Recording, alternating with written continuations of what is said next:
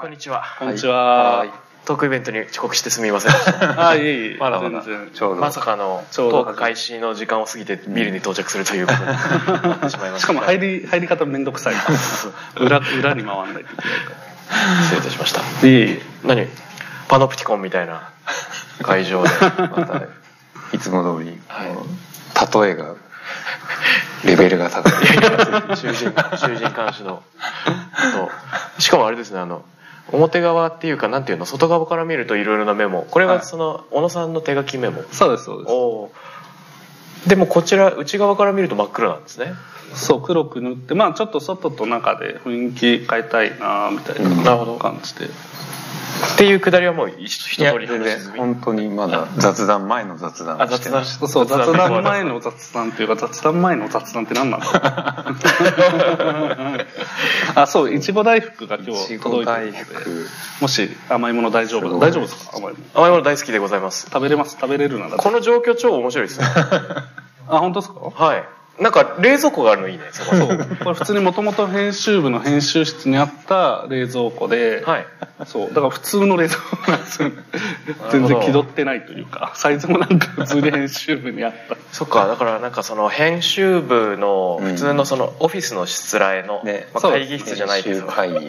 編集部にお邪魔しちゃったよみたいな感じなんだ、そう。あ、まあだから、そっか、二人、小川さんともコロナ禍のやりとりだからわかんないけど、ね。もともとコロナ前は、まあここじゃないですけど、うん。この会の別の会にある編集部に来てもらって、はい。ひたすら、まあ雑談というか打ち合わせというかっていうのをして、で、まあ、あこういう方向で作りましょうかとか、あこういうの調べてみるといいかもねとかっていうのをやってた。はい。でで意外となんかそういう場でこう出てきた会話とか、うん。まあなんか切り口とか、まあ、もしくはまあ専門家の人とかもいるんでその僕の知らない情報とかっていうのが紙面に残らないものも含めて面白かったんで。うんでなんかそういう作り方をすごいしてたんですよね。だからなんか寄稿お願いしますって言って1ヶ月後2ヶ月後に原稿が上がってくるってやり方よりはというよりは基本、ほとんどがまあ寄稿お願いしたとしてもやり取りを週1とかうん。2週に1回とかやり取りさせてもらって、はい。でそのやり取りの中で僕がメモしてここ面白かったっす。そこ面白いっすねみたいなうん。やりながらやってたんで割とその作る過程みたいなことと同じことを今再現しようとしていなるあ超面白い。でその対話の中で探索される方向にうん。導かれる原稿が多いんですか？なんかどんどん外れて全然違うと来ちゃったみたいなのもあるのかしら？ああ結構そこは多分そんな外れなかったかもですね。わ僕が割とここが面白いって強めに言うんで。強めに言いますよね。そうですね。うん。えでもそれで2人の間の対話は何回やったの？僕はだからもう最初からね、ズームだったけど、ね。でも本当に週1、2、3ヶ月やってたから、はい。ね10回ぐらいは週1って相当頻繁です。ね週 まあ途中からちょっとちょっと書く時間くださいみたいな。来週進捗ない多分ね大橋さんの性格上打ち合わせとかその締め切りないと手が動かないからなんか割と自分に厳しめに設定してたんですよ。週あそう。偉い1で。偉いですね。そう。自覚があった。でまあ何もこう手はなんていうのかな。筆としては進んでないけど、しまあ、何らかぼんやり考えたこととかうん。をその場で話すみたいなのが結構前半はあって、そうですね。中盤ぐらいからなんかあの書き始めていただいて、うん。でそれについて話すとか、うん。なんかどういう方向に持っていこうと思ってるみたいなのを話すとかっていうのをしてましたね。なんかまあ、前提の情報とかがない方が面白いのかもわかんないけど、うん。一応前提の情報をお伝えすると、おそらくこの展示が楽しみで来ててあの尾形と渡辺って誰だよみたいな人がいる可能性が あるので 簡単に確かに確かに。背景を説明するとタクラムというねデザインの会社があるんですけれどもそこの2人のメンバーで。はい。尾形さんはこの小野さんが編集長を務める広告の最特終集号、うん、赤いやつ。はい、に尾形さんの記事がはい。関東2つ目。はい。あ3つ目かな。三つ目。3つ目かな。文化と文明の間ってはいいう記事がうん。載ってます。ですね。それを受けてうん。小野さんと尾形さん2人を我がラジオ番組に呼んで話してもらったというのが、ちょうど先週とか先週かな？先週今週。放送今週。ん？昨日一昨日放送されたみたそいですよね。そうですよね。一昨日の夜みたいな感じでしたよね、聞いてました僕ちゃんと。お起きてリアリアルタイム。で僕なんかスピナーが配信されたから聞いた。1回目だったから2回目まだ聞けてない。そうそうそう一周遅れなんですよねスピナーがね。恐れ入ります。コップとフォーク取ってもらっていいですか、あはいどうぞ。やったそう。リアルタイム聞くの珍しいんですけどね。だって2時26 2時から。そうあ2時ですよね26時。ね。二時あのあれなんですよ毎回僕一人で吹き込むパートがあるんですけどあということでこの後3時までどうぞお付き合いください。毎回言うのね。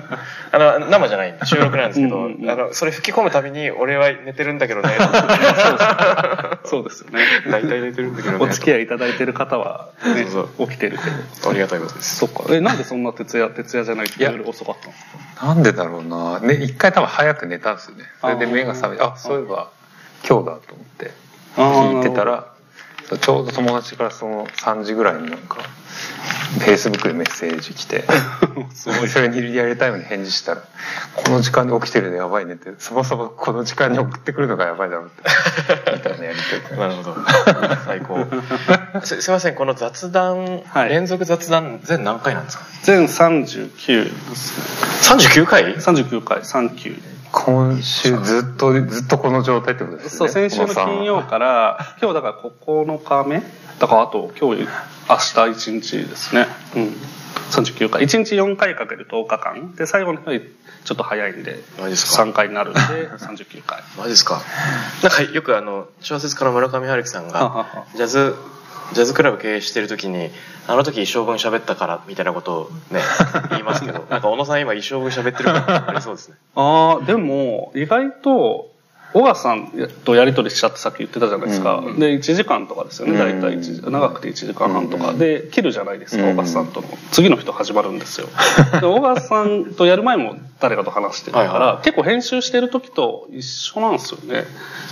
う。ん、常に誰かと入れ替わり立ち替わり話すみたいなことが一緒でで、まあ、それがつながったりするじゃないですか、うん。話してたら。とか自分がまあつなげてしまったりっていうことも含めて、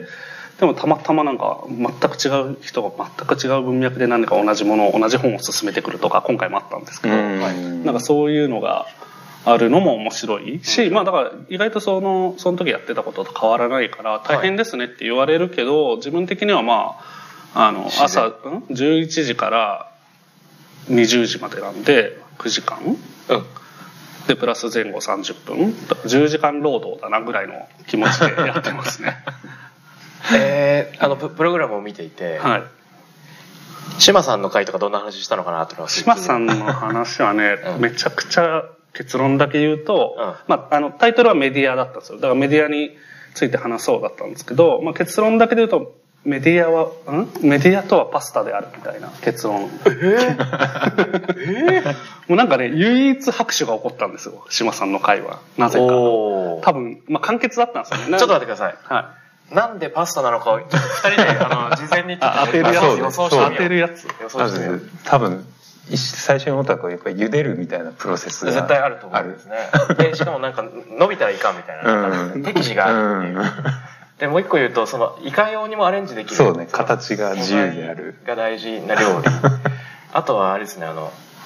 ナポリタンみたいになんか未知との融合未知との融合が可能なそう媒体なんだグッグとのね関係性みたいなね。なんかイタリアに端を発するめっちゃイタリアンなオーセンティックなやつもあり得ればなんか名古屋にやってきて突然茹でたやつとケチャップ混ぜ始めるやつも現れるみたいな、うんうんうん。そんな感じ？まあ答えはポッドキャストでも。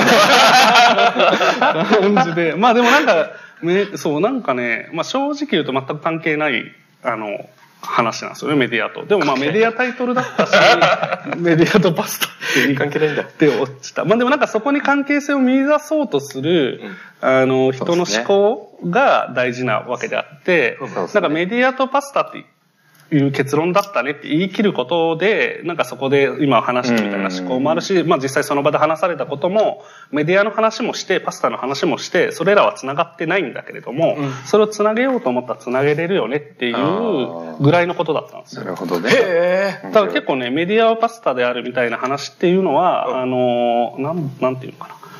虚虚なんですよ虚なんです。うん。そう空っぽなんですね。そう、い言ってることはもう完全に断言してるのに、あの、全然繋がってないけど、メディアはパスタであるって言ってしまうと、あ伸びる時間がとか、うん。茹でる何かが。言い出すと。そう。とか、まあ実際話してる内容もメディアの話もしつつ、まあ本の話をメインでしてたんですけど、まあ本の話とかもしつつ、で、なんかたまたま、あの、多分編集とか面白い情報を集めていくみたいな話になって、で、島さんが最近やってる話とかハマってる話の中にパスタが出てきて、うん。で、最後の、まあ時間がで終わることが多いんで、時間で終わったのが、パスタの話だったから、うん。まあ、一応結論付けるとしたらメディアはパスタであるっていう話になった。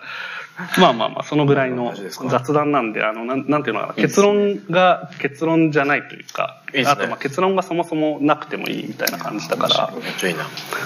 そう。覚えておかなくっちゃ覚えておかなくちゃ。まあでもなんか拍手が起こってたから、多分聞いて、聞いてた人がすごいこう満足度があったいいですねそうカタルシスがそう。なんか結構盛り上がったんだよ。なんか、なんか僕もすごい面白かったし。まあでも他の雑談もすごい面白くて、なんていうか、こう、それぞれ、ふ、なんだろうな。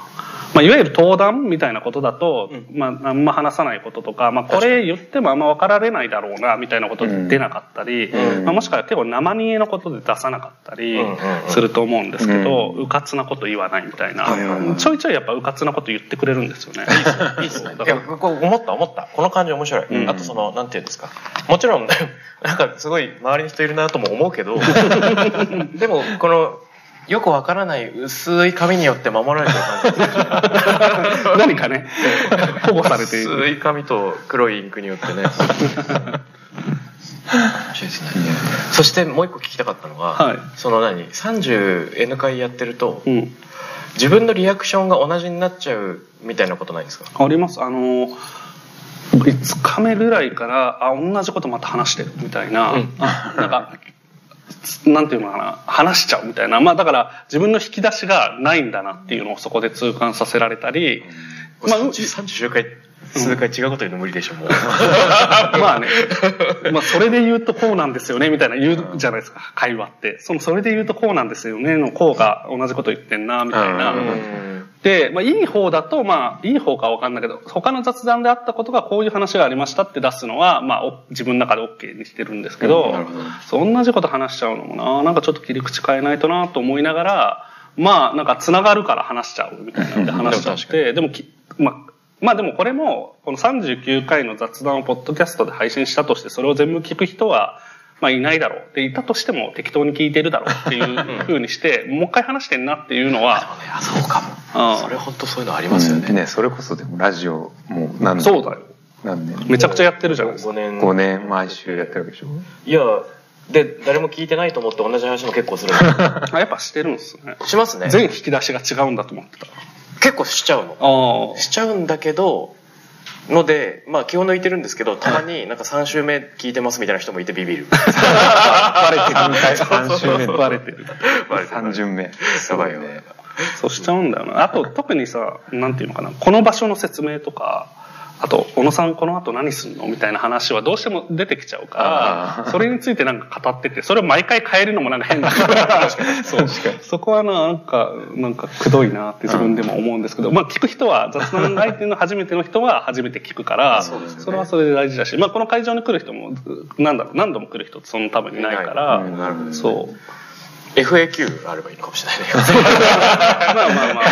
あ。でもなんか雑談の切り、なんていうの、始まりってそういう、まあ目についたものから始まったりもするじゃないですか。はいなんか始めやすい。まあ相手に、相手のことを聞くとか。だからまあ始まりとしては適切だから、それを、を FAQ 読んでくださいよ。だから修正無言の時間みたいなな。はいそう。そんな感じです。まあなんで、おやつ食べながら、まあちょっと喋ってると多分おやつ食べづらいと思うんで、まあ例えば僕と尾形さんが喋ってる時に食べても、今食べてるやん、しかも。これどちらのいちご大福なんですか？これはね、あのーなんだ、えっと、なんだっけ、鈴？鈴掛け、鈴掛け。ご近所の？あのね、日比谷ミッドタウンと新宿伊勢丹とかに入ってるやつで、僕がこのいちご大福好きなんだけど、なんか、ん鈴掛けの他のやつもまあ美味しいんですよ、あんこ、はいあんこものが。そうなんだそう。でも、いちご大福が一回も買ってきてくれなかったから、ちょっと欲しいですって言って今日買ってきてもらったやつです。なんか毎回こう、白鯛とか、割とこう、まあ、近所にあったりシルタイ近所のチーズケーキとかシュークリームが有名なんですけどとかまああのずっと喋ってるとやっぱ脳みそ使うから甘いものをするのかめちゃくちゃあのちゃんと用意してもらうっていうことにして、まあ、来た方にもちゃんとた食べていただくみたいな感じでやってますね。なるなるそう。今日大方さんがさっき話してたんですけど、今娘さんに中学校の娘さん、うん。中学生の娘さんに歴史を知るシリーズ？そうそうそおう読んできました。ねあそうなんだうん僕まだ読んでない、まあ、でもさっきあげたそうそう。あの関ヶ原関ヶ原時編とかね、うん。書いてあったんですね今日。なんか勉強教えるってめちゃくちゃなんだろうな。クリエイティブだなって思ったんですよね。うん。なんか小笠さんが、まあ普段なんか何か何かちょっとしたことやることでもなんかクリエイティビティみたいなことを意識されてるじゃないですか。まあいいしうん。な何か工夫うん。みたいな、なんかあこう普通はこうだけどみたいな視点が常に入っちゃうじゃないですか、うん。入らざるを得ないみたいな。いやそうだから勉強を教えるみたいなこう、うん。結構もうなんていうのか全先生がやってて全学生とか全人がやられてきた受けてきたことみたいなことをなんかまあ、やるっていう時に、岡田さんなりの工夫ってどうやってんのかな？どういう視点で工夫してんのかなっていうのをちょっとなるほどなるほど。聞きたいなみたいな。なんか、まあ、まず前提から話すと、はい。その、まあ、ちょうど子供が今中1と中3であの中3でなんで、まあ、受験なんですよね。で普通の公立の学校に行ってるんですけど。で、まあ、今までそんなになんていうかあの勉強を教えるまあ聞かれたらねあの教えるとかあったけどこう、まあ、そんなにあのまあ自由に ししてたんですけど、うん。まあ受験どうしようかみたいな話になって、まあ、なんかそれなりにまあ一回この人生の中でっていうかまあその1年ぐらいこうちょっと勉強受験というものに向かって勉強してみるのもうん。いいんじゃないみたいな話を少ししてでまあその中でいろいろ選択肢があるわけですよね。あの塾に行かせるとか、なんかね、まあ、家庭教師とか、えーオンラインのなんかにやってみるとか、うんうんスタサプみたいなやつはいはいはい。ドラゴン桜読むとか そうそうそう。で、まあ、その中でなんか、まあ、そういうのも考えたんですけど、まあ、塾にやって1日、ね、1時間とかっていうで、まあ、お金かかるなとかも含めてあなんかこうという話と、まあ、そもそもそのそうやって高校とか行っちゃうと、まあ、どんどんまあ自分の経験からしても親とのコミュニケーションっての時間ってすごい減っていくよなと思ってなんかもしかしたら最後にこうすすごいゆっくり例えば1日1時間とか話するってなんかもうラストチャンスじゃないけど そんなないんじゃないかという気もしてきてなんかどっちかというとそうコミュニケーションの時間としてあの1日1時間まあ完璧には守れてないけどあの1日6時6時台ぐらいの時間を予定をブロックして ミーティングとか入れないようにしてあの教えてみるっていうのをやってみようかなとうん。まず思った。ななんで、まあ、自分としてはコミュニケーション取る時間みたいなつもりでうん。やろうっていうのを最初に思ってなるほど。で、まあ、どうしようかなと思った時にその教え最初教え始めたんだけどなんか紙一緒になんか教科書見るとか紙書きながらみたいなのあるんだけどなんかこうなんか気分が盛り上がらないなみたいな、うん。あってそうですよね。勉強で盛り上がるなかなかレベルが高いですそうで、まあ、ダイニングテーブルでやっててちょちょうどダイニングテーブルの後ろにその、まあ、内窓っていうかこうあの部屋と部屋の仕切る窓があって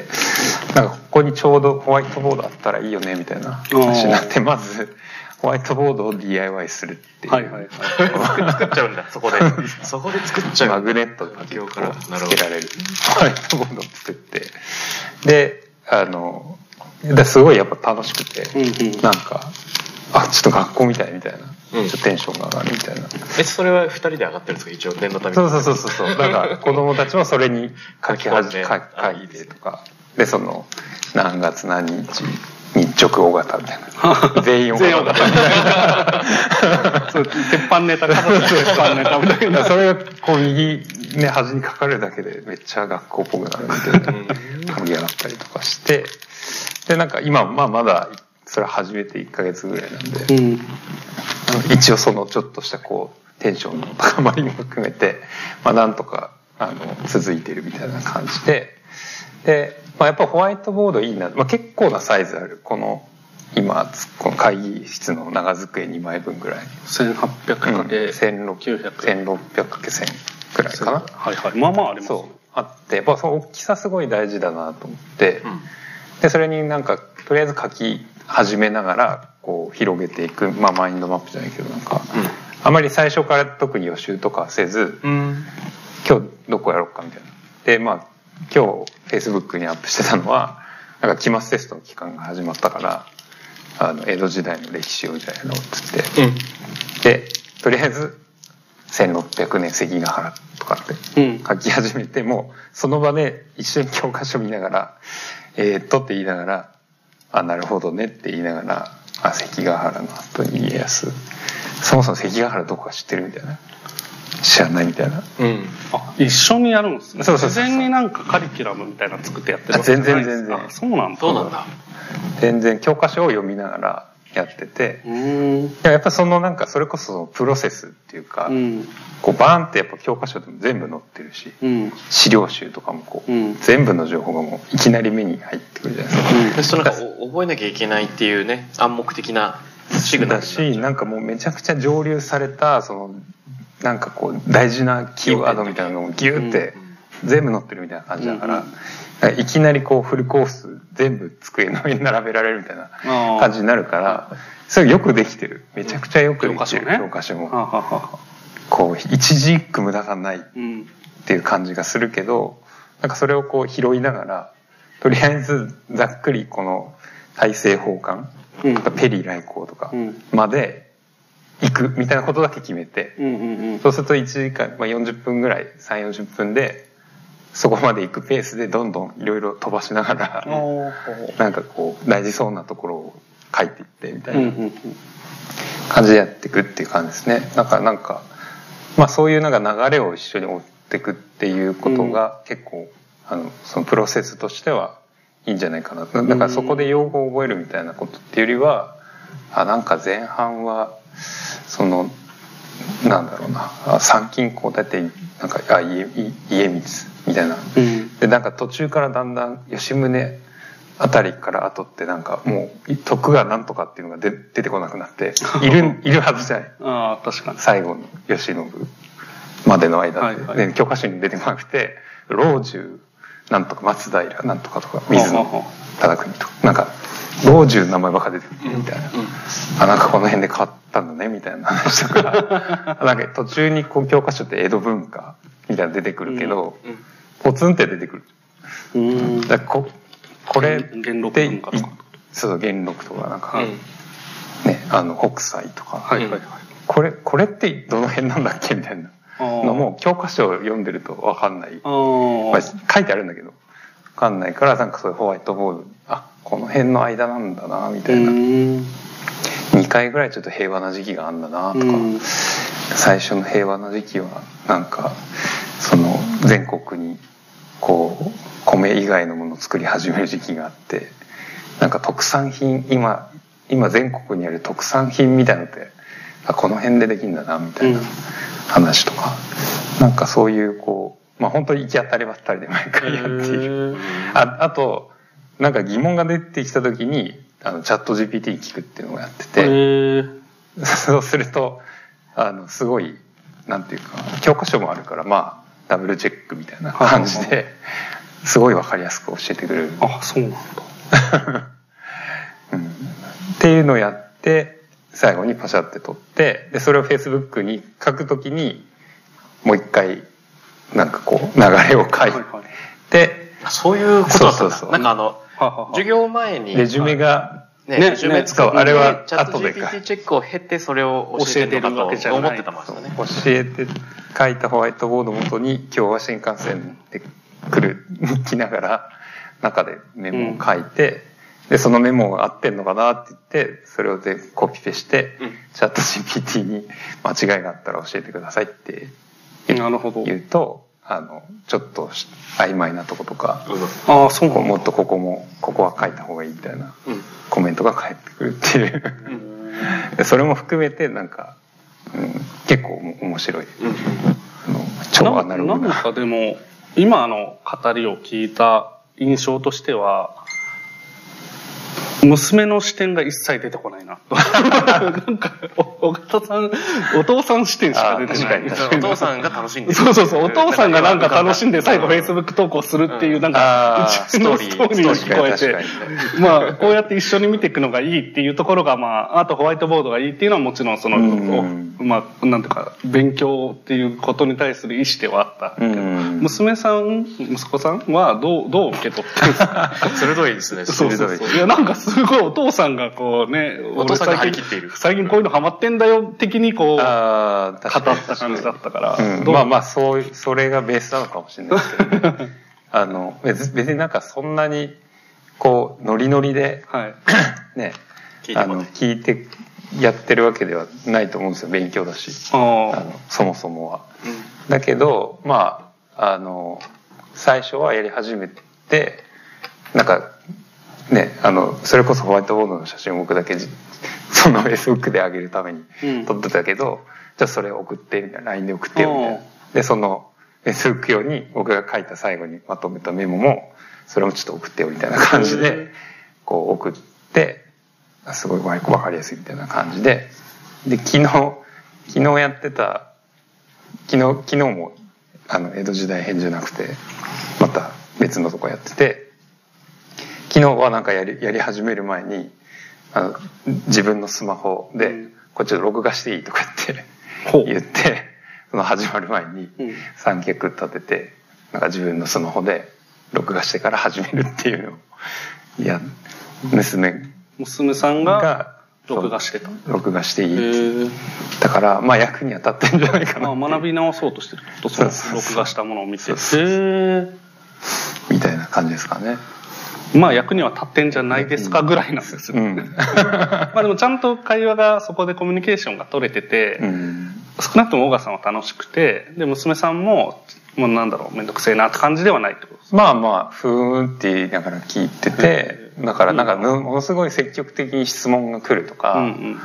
じゃないけど、まあ例えば金ね、なんかその、えっと、なんだろう、戦争のとことかやってた時に、なんかこう、例えば韓国、併合からなんかその、えー、終戦まで,、で韓国を植民地にしてたのが40年ぐらいあるみたいな、うん、40年って長いねみたいな、うん、なんかそういうぽぽつぽつりと そういう、なんか質なんていうかなそういうコメントみたいなこうのあったりするからまあなんかこう何かしら実感をしてなんか。そうそうそうそう、のかなっていう感じですかね、うん、親と勉強したりとかしたことあります？過去に？あの遡って考えて。これないですね。うん、姉が2人いて上の姉が小学生の頃英語を教えてくれたり。とか、はははうん。香港にいた時に英語を最初喋れなくてやはり父親にちょっと教えてもらったりとかそういうのが断片的にありますけどね。習慣ではなかったですからねまあでもなんか親に、まあ、うちも親働いてたから片親で働いてたからほぼないですね。ないけどなんかないな。ないけどうちの親がヨーロッパ近代の専門研究者だから、ね、そこについてはなんかすごい詳しかったんですよね僕。そう、まあ、自分で意識的にそこを勉強したのかもしれないけど刷り込みがあるから、まあまあでもなんかそれはあったなとは思うけど。まあいいやあのなんで聞いたかっていうとその勉強を教えるってまあなんていうか、まあ、先生の専門じゃないですか、うん、学校の先生の。でも別に誰がやってもいいというかでその時に工夫とかこうやった方が分かりやすいんじゃないかとかこうやった方が楽しいんじゃないかみたいな考えるじゃないですか。うん、なんかこうまあ渡辺さんよくこう誰が作ってもいいんじゃないのとかなんか作るってそんな特権化しなくていいんじゃないのっていうスタンスですよね。うん、って時になんかそういう、まあ、学びにおいて学びとか教えるみたいなことにおいても、まあ、そうだなと思ってちょっとその話を聞いてみたんですけどたまたまなんか最近何かで見たんですけど、まあ、とあるデザイナーの方が僕の尊敬する人ではあるんだけれどもやっぱなんだろうな駅のサインをしてサイン？サインでなんかこっち行ってくださいみたいな矢印を見てもうこれだから日本のデザインはみたいなふうに憤ってたんですよ。要するに駅員さんが多分頑張ってあの今この今ここにある何もない状態で最低限あるサインだけだと人は間違ってこっちに行っちゃうとか、まあ、もしくはまあなんか工事がその限定的に行われたのかもしれないですけど、こっちに行ってくださいみたいな、こう案内板みたいなのを駅員さんが作ってたことに対してこれは、まあ、サイン的にも良くないし、まあ、デザインとしてそのデザインというか美的観点からして良くないしかつ、まあ、英語もなかったから英語もないっていうのも良くないみたいなことですごい憤ってて英語がないのは良くないと思うんですけど美的観点で良くないっていうところが僕はあんまピンとこなくてなんかそこにあるなんかまあ A3 用紙にこう、まあ、本当まさにこんな感じでプリントした紙を矢印とともに貼って黄色にして赤枠みたいなの入れて赤い矢印で。でそれをなんかなんだっけ三角コーンに貼ったりなんか掲示板のコロコロって転がるホワイトボードじゃないですけどそういうものに貼ったりって言ってなんかその。まあ、ブリコラージュ感がめちゃくちゃあって、なんかそれはめちゃくちゃかっこいいなって僕が思ったしまったからかもしれないですけど、それに対してこうデザインされていないとか環境のなんだろう日本のデザインっていうものはなんかやっぱこれだから残念であるっていうすごいまあその気持ちはもちろんわかるんですけど僕もデザイナーだから。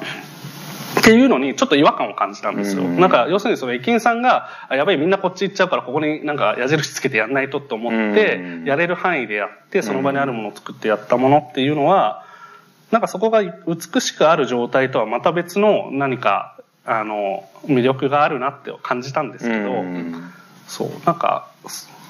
そこに対して僕は違和感を持ったんですよ、ね、ってっていう話どう思います？いやこれめっちゃむずいっすね。そのまあ誰かが工夫しているまさにある材料で何かやってるブリコラージュとして面白い尊いっていう見方ももちろんあるし、うん、なんかあらゆる人があらゆる人が触れるんだよっていうその公共の場で果たすべき機能とか要件みたいなので言うと、そこにそのなんか即興的なものがあるっていうのはどういうことなんじゃろっていう、はいはいはい、この多分両極で触れるんだと思うんですけど、うんうんうん、なんかその間に見えてくるのが例の新宿駅の何あのテープでよくわかんない独特の書体で「東口!」とか「東口!」みたいなのでっかいのガムテープフォントみたいな、ガムテープフォントみたいなであれは多分その全くサイン計画のルールとかは無視しながら、うん、しかし統一的な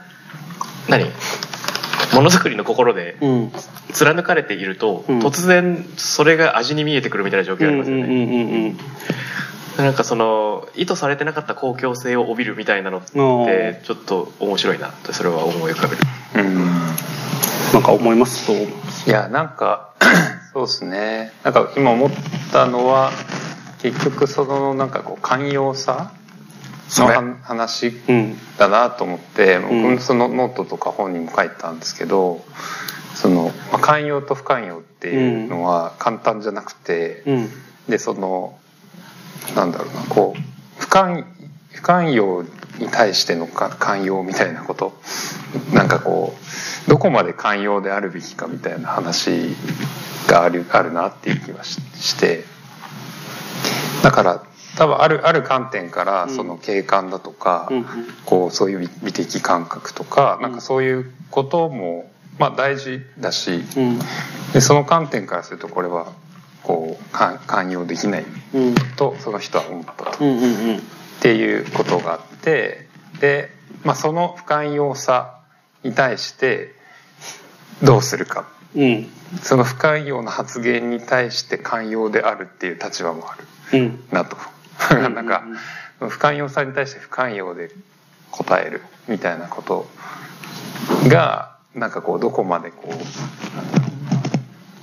あっていいかみたいな話をちょっと思いましたね。ははそうなんか内容とちょっと違うレイヤーの話として、うんうん、なんか僕もだから寛容じゃないなと思ったんですよね、うん、で寛容じゃないからダメだとは思わないんですけどすごい気持ちもわかるから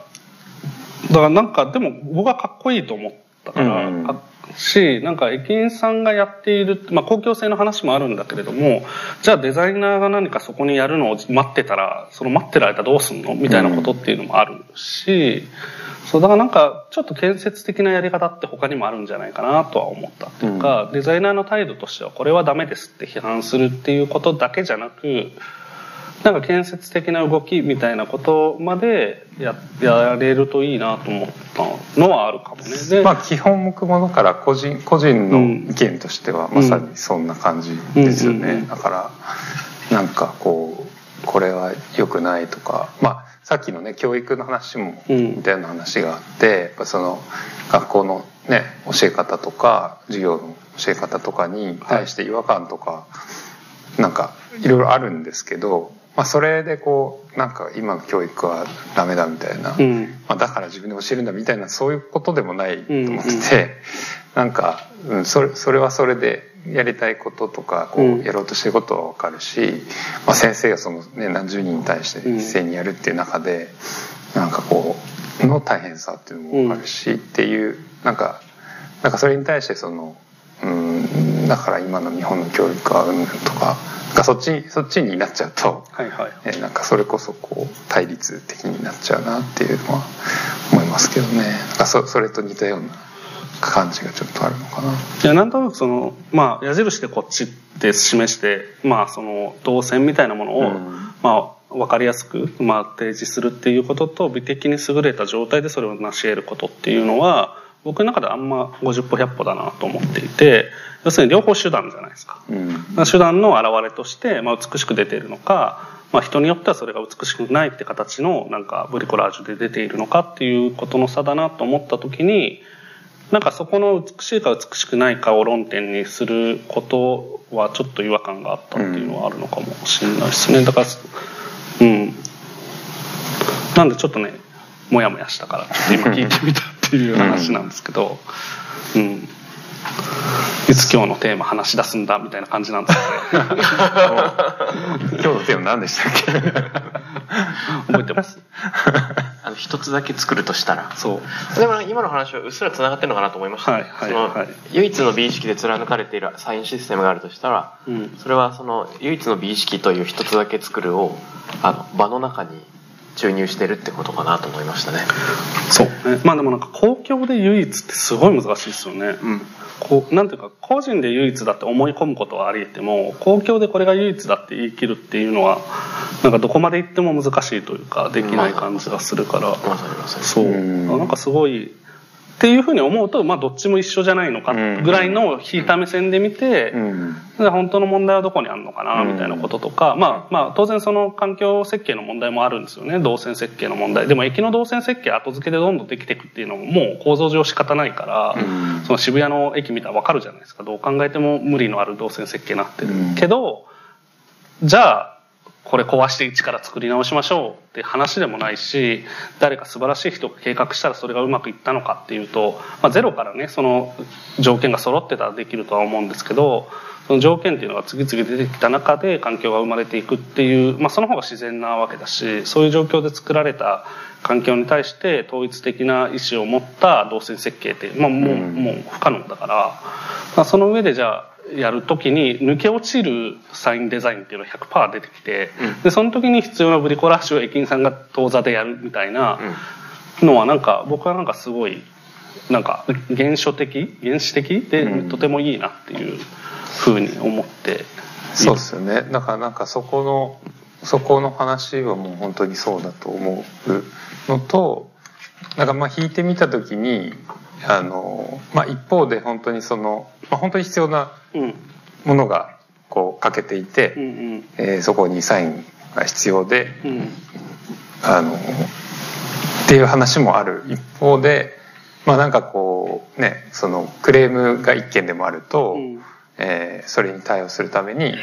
まあ、張り紙を貼ると。うん、で一回貼るともう取れない、っていうようなのが蓄積されていって。うんなんか本当にこれいるみたいな張り紙がもうどんどんどんどんこうなんか場当たり的に増えていって、まあ、今のような状況になっているみたいな部分もあると思うんですね。そうですね。そう。だからなんかそのこう引いてみた時にそれそれ自体も行き過ぎてるっていうのもあるんだろうなって気がするんで、うん、なんかだからそういうふうにいやこれはありえんみたいなまああのねセブンのコーヒーマシンとかのなんかねね歌唱さんのやつとかすごい批判があったけどそういう目線で見るとえコラボレーションじゃんみたいな風にも捉えられるっていうか店員さんとか、うん。店員さんこれだとうまくいかないからじゃあシール足そうみたいな。シール足す余白があったんだからいいじゃん、うん。とも思える。そうそう。だからそれをいいじゃんっていう人もいていいし、うん。なんかこれは許せんっていう人もいていいんじゃないかみたいなのが、なんか思いますけどね。まあね、まあそのデザインみたいな文脈で言った時に、うん。そこに、なんだろう、正確で適切に機能するものを提示しない、するっていうのがデザイナーの役割で、欠点があってはいけないみたいな、こう、デザイナー進行に僕は思えるんだけど、なんかその欠落しているものがアウトプットされることの方が世の中多いわけで、その時にどう対応するかっていうとこがシールペタペタ貼るみたいなことは、なんか応答としては面白いなっていうふうに思うようになってきたっていう。昔はなんかなんか残念だなって思ったと思うんですけど、うん。なんかまあだからどっちもいてまあなんかその結果うん。こういろいろ修修練していくっていうか、うんうん。ねなんかちょっとこう分かりやすく字が大きくなったりしたバージョンがなんか新しいコーヒーマシンで、う文字大きくなったなとか、はいはい。なんか日本語も書かれてるなとか、うんうん。なんかそういうふうにあのなんかこうバランスを取られていく。んだで、まあ、どっちの人がいてもいいのかなってまあ、なんかどっちもありだよねってヨガさんの言い方っていうのはなんかんなんていうかな。まあ割とこうまあいろんな人いるよねみたいな話に聞こえるかもしれないけどなんかてもうちょい積極的な意図があるのかなと思うんですけど。そうですね。なんかだからうーん。まあうんなんだろうな。いやなんか完全性不完全性みたいな話もある。うんうん。要するになんか完全なものが何か出てくることをを、まあ、デザインは心が座すんだけれども、うん。でもなんか完全なものが出てくるっていうことができるっていうことは全ての人がどういう存在で全ての自然がどういうものなのかっていうのを分かってコントロールしうるっていうことでもあるじゃないですか。うん。なわけないみたいな。うんま、誰かがデザインする限りその人のなんていうか限界があって有限性があってその中で生まれてくる、ま、それが複数の人間でやったとしてもでそれで生まれてきたものを人工と捉えるというよりは、まあ、それも自然と捉えると、まあ、不完全性がそこに出てきてそれに対するまた対応がまた出てくるみたいな、うんうん。まあ、もちろんなんか複雑なものをシンプルにギュッてやるっていう楽しさ美しさみたいなものはもうよく分かった上でそう思うんですけど、そうなんかそういうなんだろうな。美美みたいな美意識みたいなものでそこが語られたってたからなんか美的観点みたいなもののその美っていうのの基準ってどこから来てるかどんぐらい自覚的で喋ってんのかなみたいなこととかもちょっと気になった。うん。いやこれなんかこれだんだんすっげえ面白いテーマな気がしてきました。よくわかんないんだけど。すげえ退屈そうだった。いや嘘なんか突然いや、はい。い、やなんか最初は退屈だと思ってたんですけど 突然面白い気がしてきた。はいはいやなんでかなんでか分かってきたんですけどそのだってあ案内サインってうん。迷わないためのものでしょ、そうですね。だから答えがあるんですよ基本的うんに、うんうん。なんで別にクリエイティブにやってもやんなくてもどっちでもいいんだけど、うん。あのもし最初からあるルールの延長で正しいサインがあったら迷わないってだけで、うん。もう完結してたはずじゃないですか。そうですね。で一方でその完全性不完全性みたいな話になった時に例えばあの何？うーん枯山水があってそこに自分の意識がプロジェクションマッピングしちゃうようなその作品自体が不完全で未完成な時に受け手が作り手と共作しているみたいな状況っていうのはその答えがないからっていうのの、うん結構違いがあると思うんですよね。うんうんうん。で、えっと、駅でグラフィックデザイナーが激怒したみたいな話が仮にあったとした時に、うんこれはその本来やるべき仕事が未完成であってその誰かがクリエイティビティ発揮する発揮しないのフィールドはここじゃないんだけどなっていう憤りだとも感じられる、うんそれはブリコラージュがいけないんじゃなくてうんうん。最初の仕事がいけないんだっていうことですよね、そそれがそううん。でここやっぱなんか結果的にブリコラージュが起こるのはクリエイティブなんだけど、うんブリコラージュを起こさなくていいとこだったねここでみたいな、うんうんうん。ここじゃないよねみたいな、うんうんでそれは思う。うんでもこの話っていろんなところにあの結構発展していく可能性があって、うんうん。例えば建築家の青木淳さんなんかは、はいはいはい。あれなんですよあのえっとねちょっと話が回り道するんですけど回りましょ回ると、うん。ああのアレクザンダーっているじゃないですか。うんパターン、パターンランゲージ。あはいはい。あの人とかがデザインの本で書いているのにその夜間を作る時いい夜間はどうやって定義されるかみたいな。で例えばお湯沸かしてる時に取っ手があちちにならないよとか、うん。洗いやすいよとか、うん。えっ、とな戸棚にしまいやすいよとか、うん。あの何回か火にかけてもそれ自体は燃えないよとか、うん。ね、比較的そのチェックリスト的項目がうわーってこう30いくつ羅列されるんですよ、うん。で青木淳さんの問題意識はうん。それを引用しながら、うん。いくらチェックリストを満たしてもその夜間が欲しいものになるかとかかっこいいかとかとは全く関係がないと、でむしろいくつか機能が劣っていたとしても本当に圧倒的にいいものっていうのができるはずで。うん。デザインをチェックリストを満たすことだと思った瞬間にそれはもう面白くないんだよ、うん。う？んで決定ルールをこのような要件なだけで定義してしまうと全然ダメなんだよって話を青木さんはなんかするんですよ、うんうん。でだからこそそのロジックで導かれない謎みたいなのを仕込もうとするんですよ、なんかもう動線だけでかくしてったらどう？うん でな原っぱと遊園地って議論あるじゃなですか、はいいはいはい。で原っぱと遊園地の議論は表面的に捉えると目的が決まってる遊具を作るより目的がその場にいる子供たちによって生成されていく原っぱの方があの遊びがいがあって面白いっていう、うん。まさに余白を埋めるクリエイティビティの話に思えるけど、うん。実はそこが大事なんじゃないんですよね。うんその土管っていう謎の物体がある場において、どんな遊びが創発されるのかそこにロジックがない遊具のように、ロジックがないものの介入によってどんなチェックリスト以外のうん。魅力が爆誕するかみたいな議論なんですよね、だからそっちに脱線していく路線もあるなと。思う、うん。はいはいはい。うんまあアクターネットワーク的な考え方で広がっていくものが人の行動に影響を与えたりものが人の人たちの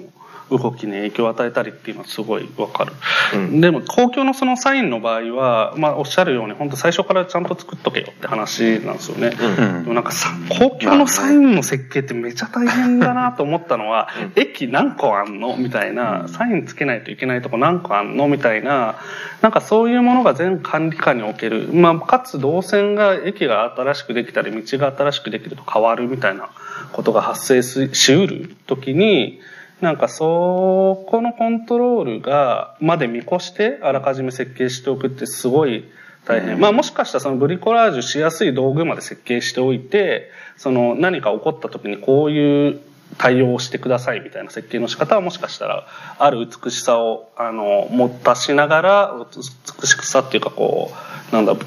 な難しいな美的観点って言っても難しいけどまあいわゆるそのデザインの衣装的な美しさみたいな観点で美しいとされる範囲内でのまあブリコラージュの道具。ブリコラージュってもはや言わないと思うんですけどまあそういうものを用意しとくって手もあるとは思うんだけどなんかそこのからの外れ値みたいなことってまあ世の中にほぼほぼそれが発生しているというかで全てをデザインすることってできないからなんか形が美しいみたいなことはあった方がいいとは思いつつも、そういうサインとか機能的なものってなんか結構突発的に必要になったりするものでもあるからなんかそういうものに対してのなんか逆に言うと柔軟さ寛容さみたいな方が僕は重要なんじゃないかなっていうふうにも思ってでその時に美的観点みたいなことを無視してやった方が早いし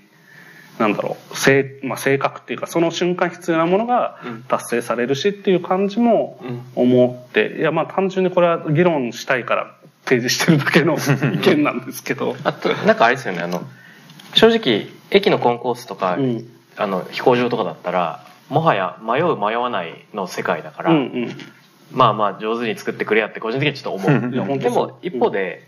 今日の広告の動線だったら、はいあ車寄せ側の通用口から入っていって、うんうん謎の裏口からピコーンってやって、はいはいはいはい。でみたいなのってうん普段の動線と違うわけですから、うんそのアドホックの案内サインが求められる現場みたいなのはなんか世の中にあって、はいはいはいはい。それは週に2回しか登場しないみたいな、うんうん、そういいう時のブリコラージュっていうと突然なんか考えがいがある気がするああそうかもそうかも。常設だとねもう上手に作ってくれやって感じ多分ね僕それを今まさにやってるから そう思ったんだと思う。はいはいはい。要するにあの、まあ、なるべくここの空間をオフィスにあるもので作ろうみたいな、うん。あと格好つうんつけすぎないでおこうっていうと、うんまあ、格好ついてるから何とも言えないんですけど、まあ、でもなるべくつけないようにしようみたいなうん。意識で雑誌広告自体もそうだしこの空間も作ってて、まあ、だから普通に A3 用紙でペラってコピーしてやってるんですよね。うん、で、もう誰も気づかないと思うんですけど、あの、あの、案内のサインとかも、基本的には雑誌の文字の組み方と合わせてて、雑誌で使ったことある矢印が雑誌の組み方のルールでやられてるんですけど、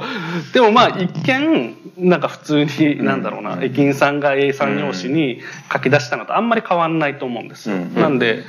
でもなんかそれ自体がなんかいいなと思ったっていうのはあるから、なんか、ある種貫かれている。その場である A3 用紙とプリンターと、なんか黄色は目立つ、赤は目立つみたいな固定観念だけど実際、まあ固定観念かわかんないな。それは実際多分目立つんだと思うんですけど、なんかそういうものを使って表彰しているっていうこと自体がすごい自然なことだから、なんか、あの、まあ、その絵を見た時にいいなと思ったんですけど、すごい批判されてたから。分かる分かる共感するみたいななんかこう感じもあったからなんかちょっとなんかデザイン美意識原理主義っぽいなっていうふうに思ったっていう。う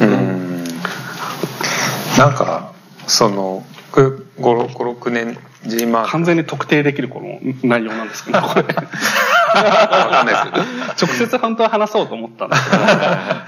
直接っていうか会話で話さないとまずいなと思って投稿するのはやめたんですけど。なんかあのそう56年 G マークの審査員をやってるんですけど、はい、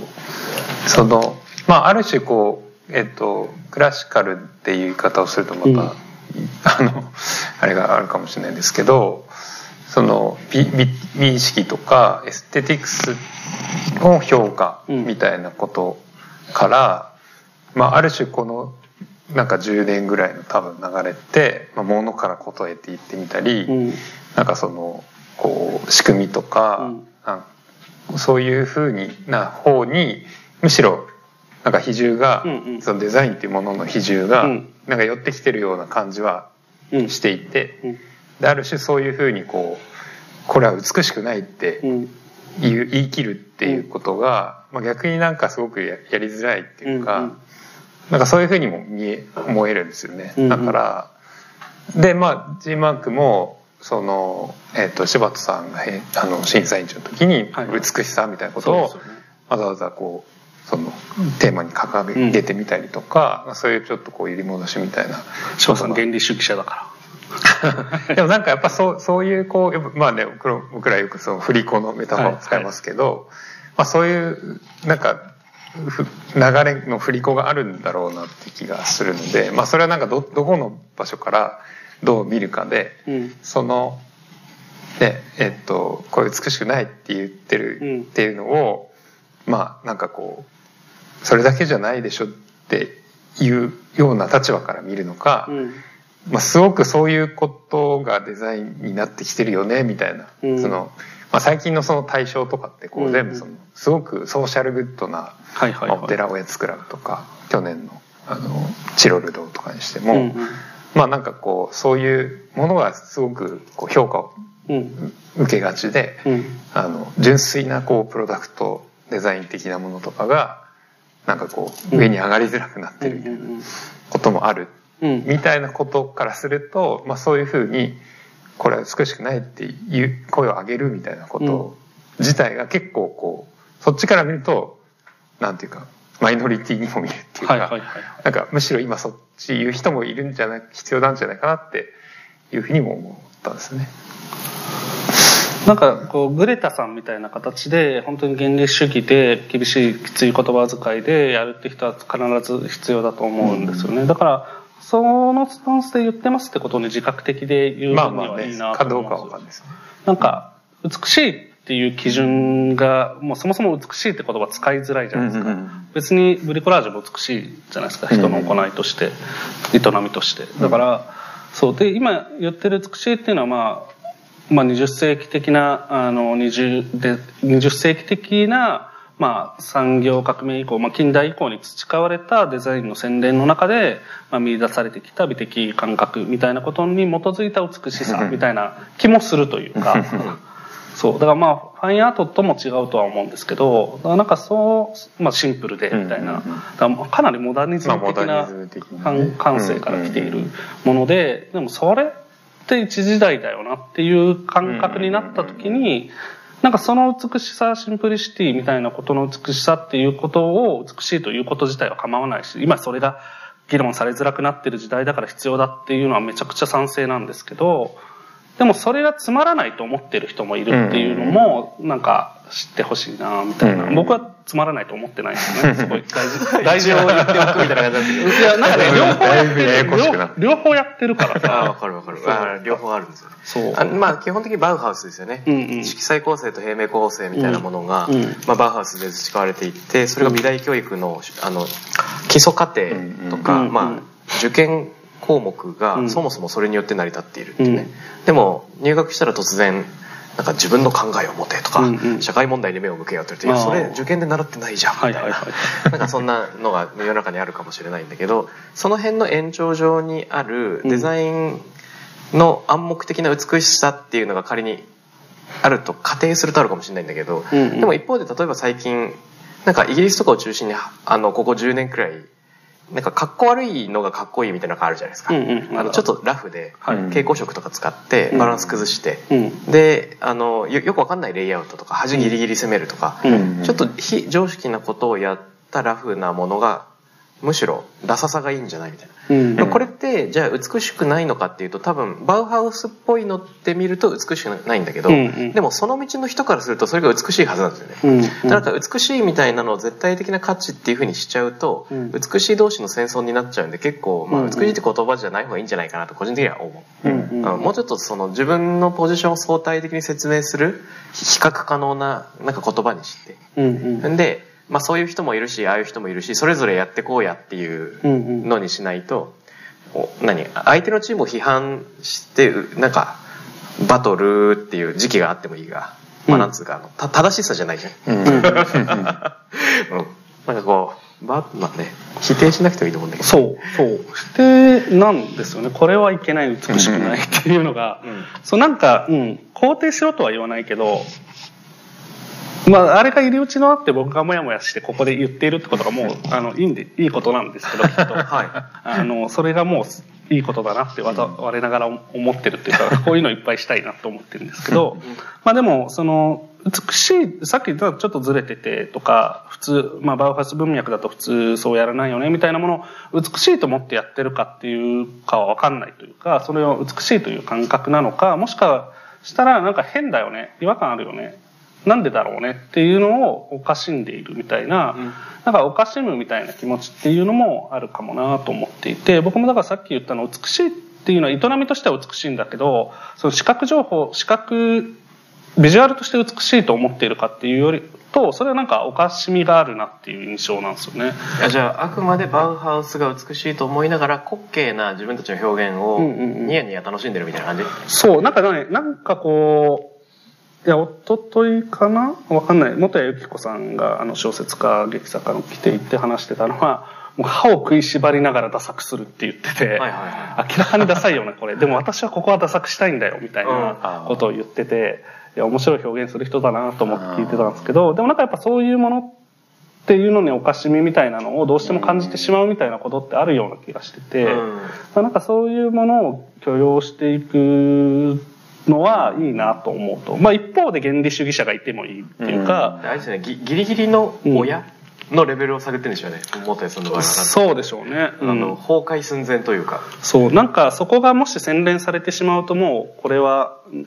私にとっては「てんてんてん」みたいなことを言ってたからまあそういうことなのかな。なんかでもそれこそその文化のカウンター性っていう話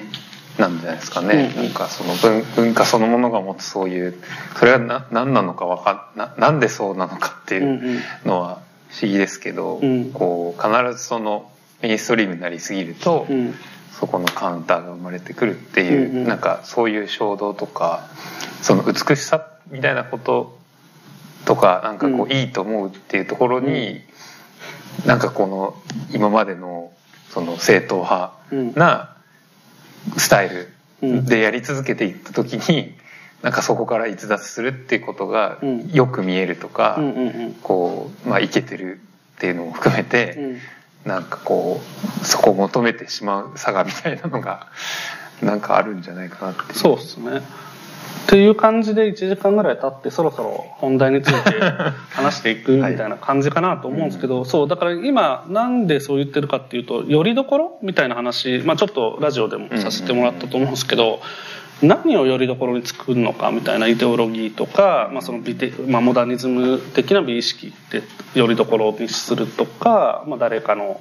こう喜びのためとかなんかそういうものっていうのを持って、まあ、複数持ってていいと思うんですけど複数持って融合させながら優先順位をつけたりして、まあ、揺らぎない何かよりどころを固めつつこう判断して決定してものを作っていくみたいなことが、まあ、デザインだったりものを作るってことの一つのやり方だとした時に、いや結局じゃあ一つしか作れないとしたらどう何作るのみたいな話っていうのは、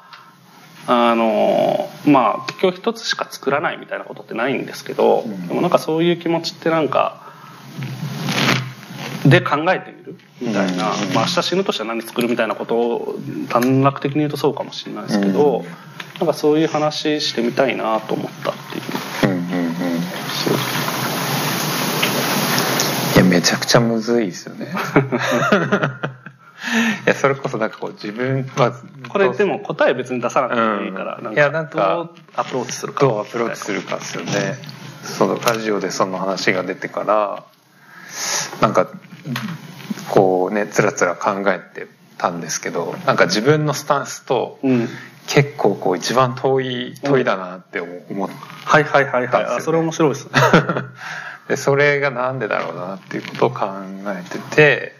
えっと多分そのまあ一つっていう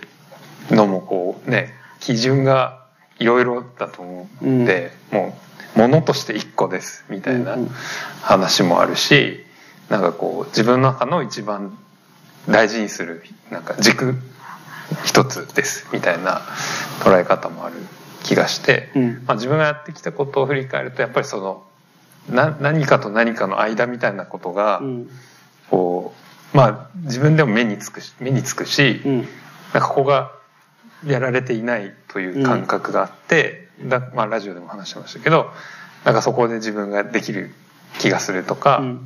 なんかそういう感じでこうものを作ってる感じがするので。例えばどういうこれまでのものづくりいやまあデザインエンジニアっていうのもそうだしデザインそれこそねさっきのそのデザインっていう文脈の中のものと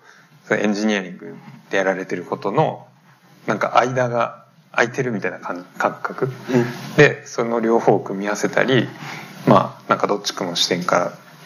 見ることでなんか新しいものができたりするみたいな感覚がそれそれだけでもあるしなんかこう、まあ、常に自分の考える時にその2つの視点みたいな2つじゃないかもしれないけど複数の視点の中のなんかこう間に何があるみたいなことを考えてるなっていうのを思ったんで一個一個むずい。無理だ。みたいな感じ、うん、しましたね、う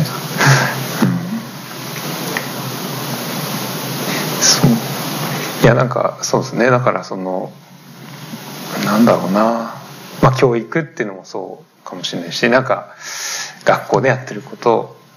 家庭教、まあ、塾でやってることとかなんかそうそういうこういろいろすでにあるものの中のなんかでもここなくないかみたいな感じが常に考えてる感じなので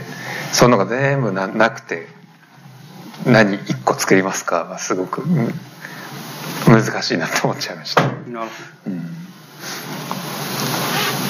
どうすか？ああ僕も結構尾形さんと似た第一印象だったんですよ。うん、1個作りますかって最初の考えは、うん、その1個を考えまくったんですよね。ああほうほうほう。何作ろうかなみたいな。うん、でとりあえずそのここ数年カクカク詐欺になってる本書き終えなきゃいけないっていうその締め切りとかタイミングベースの切迫感っていうのは浮かんできたし。でももし物みたいなのにこだわって考えるんだったらじゃあもうちょっとその自分の連作じゃないけど、うん、これ一つだけそのねなんか1年以内に死んじゃうっていう時にこれだけ作ろうっていうやつだったらもうちょっとオブジェっぽいものを作るんだろうかとか考えたんですけどなんかねどれを選んでもしっくりこない感があってでそこでちょっといろんな方向に妄想が枝分かれするんだけどあいいですね。あのロランバルトいたじゃないですか、記号論学者が。で、まあ、彼はなんか交通事故とかで死んじゃうんだけど死ぬ前にたくさんまあエッセイとか評論とか書くわけですよね。はいでその中で小説についてたくさん書いて小説を書くことについて書いたり、小説を書きたい思いについて書いてるんだけど、最終的に小説を一個も書かなかったっていう人生だったんですよね。でなんか書きたくて書けなかった人生とも言えるというか。であなんかその感じわかるかもな。うん、うん、で一つ作るって言った時にさらに想像するのは、例えば宮島達夫さんが7セグを光らせている、数字と向き合い続けているみたいなのも思うし、あの誰だっけ？河原音さんだっけ？あの日付書き続ける人。ああ名前が出て誰だっけ？あの現代アートの人でとにかく日付だけ書く人いるじゃないですか、あれもうなんていうの？もう一つだけ作るの象徴ですよね、自分だけのタイポロジーを重ねていく、うんでも多分一つだけ作るのって結構辛いんじゃないかなと思ってて、あの分かりやすくはあるけどなんか自分が一番飽きるじゃないですか、うん、で他には本当はやってみたいことがあるんだよなっていう、うんうん、だからそれこそねもう結構前なんか10年弱前だけどえっとあの恵比寿の写真美術館がリニューアルされた時のオープニング展示が杉本博さんの「はいはい、あの世界の終わり」のテーマのやつでその時にえっと誰だっけ？京都から現れたあのニューアカの方。誰だっけ？名前で忘れちゃった。京都のニューアカえっとえっとえっと誰か叫んで名前。構造と力。あ浅田明。あ浅田明さんがゲストだったの、はい、浅田明さんと杉本博さんの対談だったんですよ。で浅田明さんは結構杉本さん他の人が言えないことをズバズバ言うから杉本さんは本当に会計と劇場だけ撮ってればかっこいいのに。めっちゃいいな。めっちゃいいな。いいんですよ。めっちゃいい。よくわかんないことやってるんですかとか言って、なんか壇上で聞いて、客席がなんかあの、わーってなるみたいな。なんか低めの、ゾゾゾっと笑い、笑い。半分、半分震え上がりながら笑うみたいな、そういう時間があったんだけど、そしたらなんか、杉本さんちょっとひょうひょうとしながら、えーとか言って、あの、海と劇場を撮ってだけだと飽きちゃうんだよねとか言っててもちろんそれは撮り続けるんですけど、うん、あの他のこともやってみたいし、うん、でも彼ってああのいくつかの名作が特に知られているけれども、うん、あそこに至るまでに本当にいろんなのを作ってるんですよね、うん、なんかろうそく長時間録音させて火がだんだん降りてくやつとかろうそくに見えないんだけど、で多分もう作りまくって作りまくった結果いくつかが、うん、あの社会的な評価も得て残っていくし、うん、だから自分の中の生き残りがあったはずなんですよ、うん、社会の生き残りもあるんだけど、だからなんかその探索的に作り続けている中で何かが残るっていう考え方もあるよなとか妄想。で僕自身に振り返ると例えばコンテクストデザインっていう考え方とか砂時計の使い道を人に考えてもらうみたいなのも相当なんかあの他人任せというか、うんうん。うん、あれ？自分が使い道決めるより受け手に考えてもらった方がめっちゃ面白いぞっていうところから端を発してるし、うん。うん。うん、コンテクストデザイナーも名乗って数年経ってからやっとその定義を考え始めたし。後から。後からですね、えー、いいっすね。なんで相当行き当たりばったりなんで置いてみるって置いてみて考える。でなんか振り返ったらできてるので、うん、作ろうとしてないんですよね、うんうんうん、それで言うと一つだけ作ろうとできないからこういう生き方になっちゃってんだろうなっていう諦めの気づきにいます。はいはいはいはいはい、はい、これはそういう意味ではいい問いなのかもですね。一つだけ作るとしたら、うん、みんな何考えるんだろうな。で小野さんは何だちなみにちょっと僕の話する前に、今、いやいやいや、渡辺さん、はい、渡辺さんのすごい、いや、飽きちゃうんですよねっていうね。うん、っていうことは飽きないこと、うん、なら一つだけ作るみたいなことにつながるかもなって一個思ったのと、もう一個言ってたのが、作り続けるか中で残るものみたいなの言ってたんですよ、ポロッと。はいはい、言ってました。それって一つだけ作るものだな。かもね。っていう、要するになんか形ある何かではない、くてもいいんですよ。だからオブジェを作るとか、作品を作るとか、っていうことが一つだけ作る対象じゃなくてもいいのかもしれないなと思って、でこれに絡めてちょっとこの雑談を30今日までで30ん？今日9日目、うん、9日目の2つ目？2つ目だから 9×4 4×9 ができない。36ね。36-2だから34回目かな、これ多分。やってきた中で、えっと、雑談を。なんかちょっと思ったのは、まあ完成することないよなと思ったんですよ。プロダクトデザイナーだから完成させてるんですけど、でも完あ、まあ本出してるから完成してるんですけど、自分の中では全然完成してないんですよね。だからなんかこの、完成することのない気持ちが常にあって、だからなんか何かが完成するって思えたとしたら、それを作りたかったんだなって後でわかるみたいなことなのかなっていうのをちょっと思ってて、なんで完成しないかっていうと、まあ、同時にいろんなことやってるから、いろんな考え方が自分の中にあって、どのものを取ったとしても自分で満足してるものは一つもないっていう、あの、ことを毎回作るたびに思っていて、この視点で言ったら満足はここまでしているっていうのはあるんですけど、でも、この、まあ、雑誌広告の視点で良いを見たら全然満足しないし、良いの視点で、えー、まあでも良いの視点で良いを見ても全然満足しないし、なんで、まあ、広告の視点で広告を見ても満足しないし、みたいな、なんか、こう、なんか足りてないなとか、なんか不完全だなっていうのをすごい思いながら、じゃあ次に移っていくんですよね、次作る対象に。そこではなんか、なんか到達したいと思って作るんですけど、それが多分自分の中で培った、なんかいいものを作ろうっていう気持ちのいいものっていうのを到達しようとするんだけど、なんか満足しないんですよね。だからなんかその、そこの完成形みたいなことを目指していくのは、まあかなりキリスト教のなんか純粋理性みたいなものに近いっちゃ近いんだけど、僕は神を信じてるわけじゃないから、なんだろう、こう、自分の作るっていうことの先に何かがあるという信仰みたいなものの中でそこを目指している。で、結果なんか完成したって思えたんだとしたら、まあそれがそうだったのかもなって思うみたいなことはあるかもしれないってちょっと聞いてて思いましたね。うん、あの リチャード・リンクレーターってアメリカの映画監督が、はい、あれいつですか？なんか78年前にアカデミー賞を取ったやつで「5歳の僕が大人になるまで」っていう長編ドラマがあるんですけどあれはあの一人の男の子5歳の男の子の俳優と毎年夏映像の断片を撮って、うん、でなんか18歳くらいまで撮り続けるんですよ、うん、確か、うん、なんか13年間毎年夏、同じキャストとスタッフで撮り続けて、北の国からって。ね。で北の国からは毎年放映されるけどその作品はその18歳で撮り終わったところでやっと編集プロセスが始まってで5歳の僕が大人になるまでっていうその一つの映画としてその2時間ちょいに収まるんですよ、でこれ結構衝撃だったんですよね。であの映画のオープニングが確かなんつうんだなんか90年代っぽい雰囲気の子供部屋から始まるんですよ、うん、で転がってるおもちゃとかブラウン管に映ってる魔人ブー英語の吹き替えの魔人ブー、えー、ドラゴンボールのキャラクター、はいもうこの時点でもう90年代でしかないっていうのは、うんうん、90年代には分かんなかったはずなのにそれがバッチリ映ってるんですよね、はいはい、それが超かっこいい。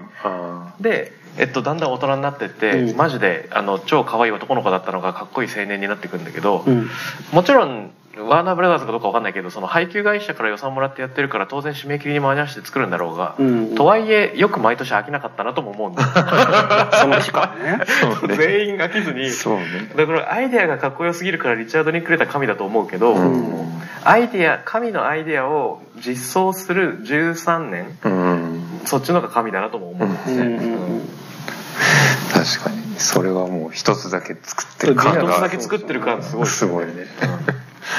あとはまあ作り続けるも確かにあるから飽きないで作り続けれる人ね、うん、なんとかの王国みたいなやつとかもそうだけどなんか何でしたっけ？あの一人で書き続けたって小説を書けて世界一高い小説。あちょっとタイトルは覚えてないけど。があって、うん、まあだからそれも誰にも見られずに一人で書き続けるみたいなことをやって。まあ、何のためにやってたのかみたいなことはあるかも。だけど誰にも見せないのであれば、うん、でもなんかそのなんか一つを一つというかまあ他に生きる他の行為はあったとしてもなんかその作り続けるみたいなことっていうのは、まあ、変な話憧れみたいなものがそこにあってでもその憧れみたいなものとかそれをそれを信仰するのは幻想であるみたいなことも一方で思ってはいるんですけど、うん、なんか一つだけのことをやるのがいいみたいな。でも一方で安藤忠雄さんみたいなコンクリート建築築をガってやってその作家性みたいなのを押し出してそれで仕事を取ってそういったまあ類似品とは言わないけど言ったか。なんかそういうものが 生まれていくことでなんかまあその人の在り方とか建築の在り方みたいなものがまあその範囲において拡張されていくってことの良さはありながらもそれがちょっと今現代っぽくないなっていう印象もあるわけで現代っぽくかっぽくないかっていうよりはなんか相対化した時に、まあ、そうじゃない作り方もあるなみたいな。でそう作り続けるって言った時に分かりやすいじゃないですか。コンクリート建築ばっかやるとか小説をずっと書き続けるってそうね、一貫してるから。ただなんかこう人ってまあ一貫してない生き物でブレていく生き物でとまあだから一貫しないことを前提とした時の一貫性のあり方一貫性とは何なのかぐらいちょっとさっき言った寛容さみたいなことにも関わると思うんですけど、そのそんぐらい引いた目線で一貫性を持てばまあ一つだけ作ってるとも言えるみたいな、小川さんで言えば間の人みたいな、こともあるのかもな、そうね。まあでもいつか小川さんが間とかもう興味ないんですとか言っても別に間に空きましたそう寛容でいたいとは思うんですけど 間と間の間に行ったら真ん中にいました。何もそこにはありませんみた。い なあるよねなんかでも作りませんみたいな。言っててもいいと思うんだけど。あれですよねあの例えば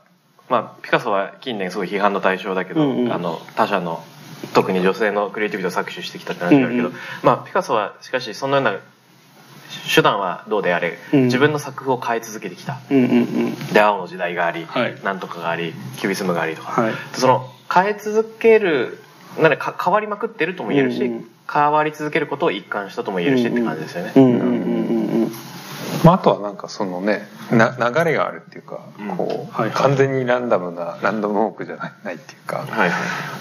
うん、まあ友達が亡くなって青の時代が来てとかね、ねうん、ブラックと出会ってキュービスムが来て、まあ、まあでもなんかそこでできたのがピカソであるっていうのも言えるっちゃ言えるのか、うん。まあ、その要するに最終的にピカソが出来上がるわけじゃないですか僕らが知っている、うん、なんかその過程がまあいろんな変化であってでもその変化も含めてピカソですみたいなこととして僕ら認識しているからなんかそういう状態が作られている、まあ、自分を作るって言っちゃうとちょっとなんかナイーブな感じはするけれどもでもなんかそういうこともあ、まあ、さっき言ってた小川さんが間をやり続けるまあ、ある種自分を作るに近いというか自分の在り方をそこをよりどころにしてものを作るやつであるっていう、うん、なんかその過程で自分ができていって、っていう考え方もあるな。いやそうですね。いや本当だからなんか一つだけを考えると作り続けるられる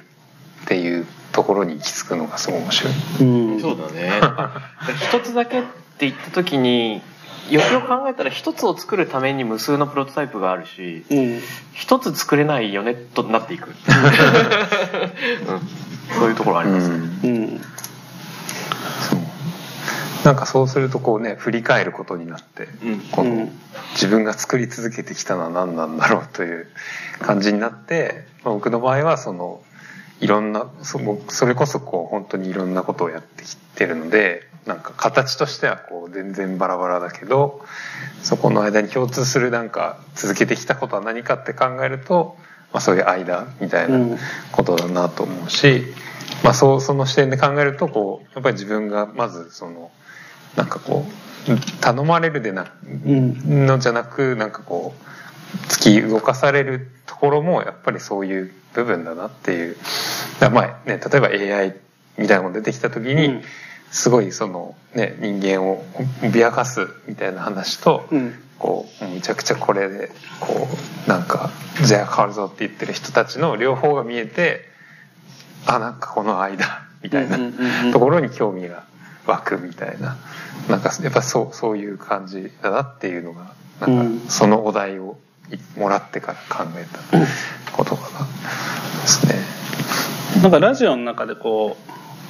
うもう一個なんか議題でよりどころみたいな話しましたよね。うん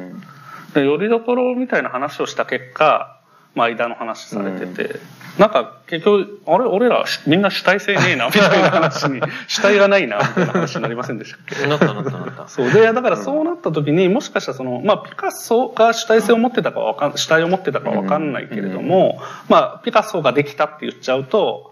まあ、ピカソという主体がそこに立ち現れて僕らが主体と思ってるものかもしれないですけど立ち現れるわけででも今我々は主体がない同盟じゃないですか。うん、って時に主体がないってことはなんかじゃあ小野は小野になったのであるってことよりはなんか違うのかなと思ったり、うん、渡辺さんは渡辺さんになったのであるっていうことでないとした時に、うん、だピカソ的なものじゃないあり方じゃないものを一つだけ作るとしたら、うん、その一つだけっていうのは、何なのいやなんか要するにこのその人が、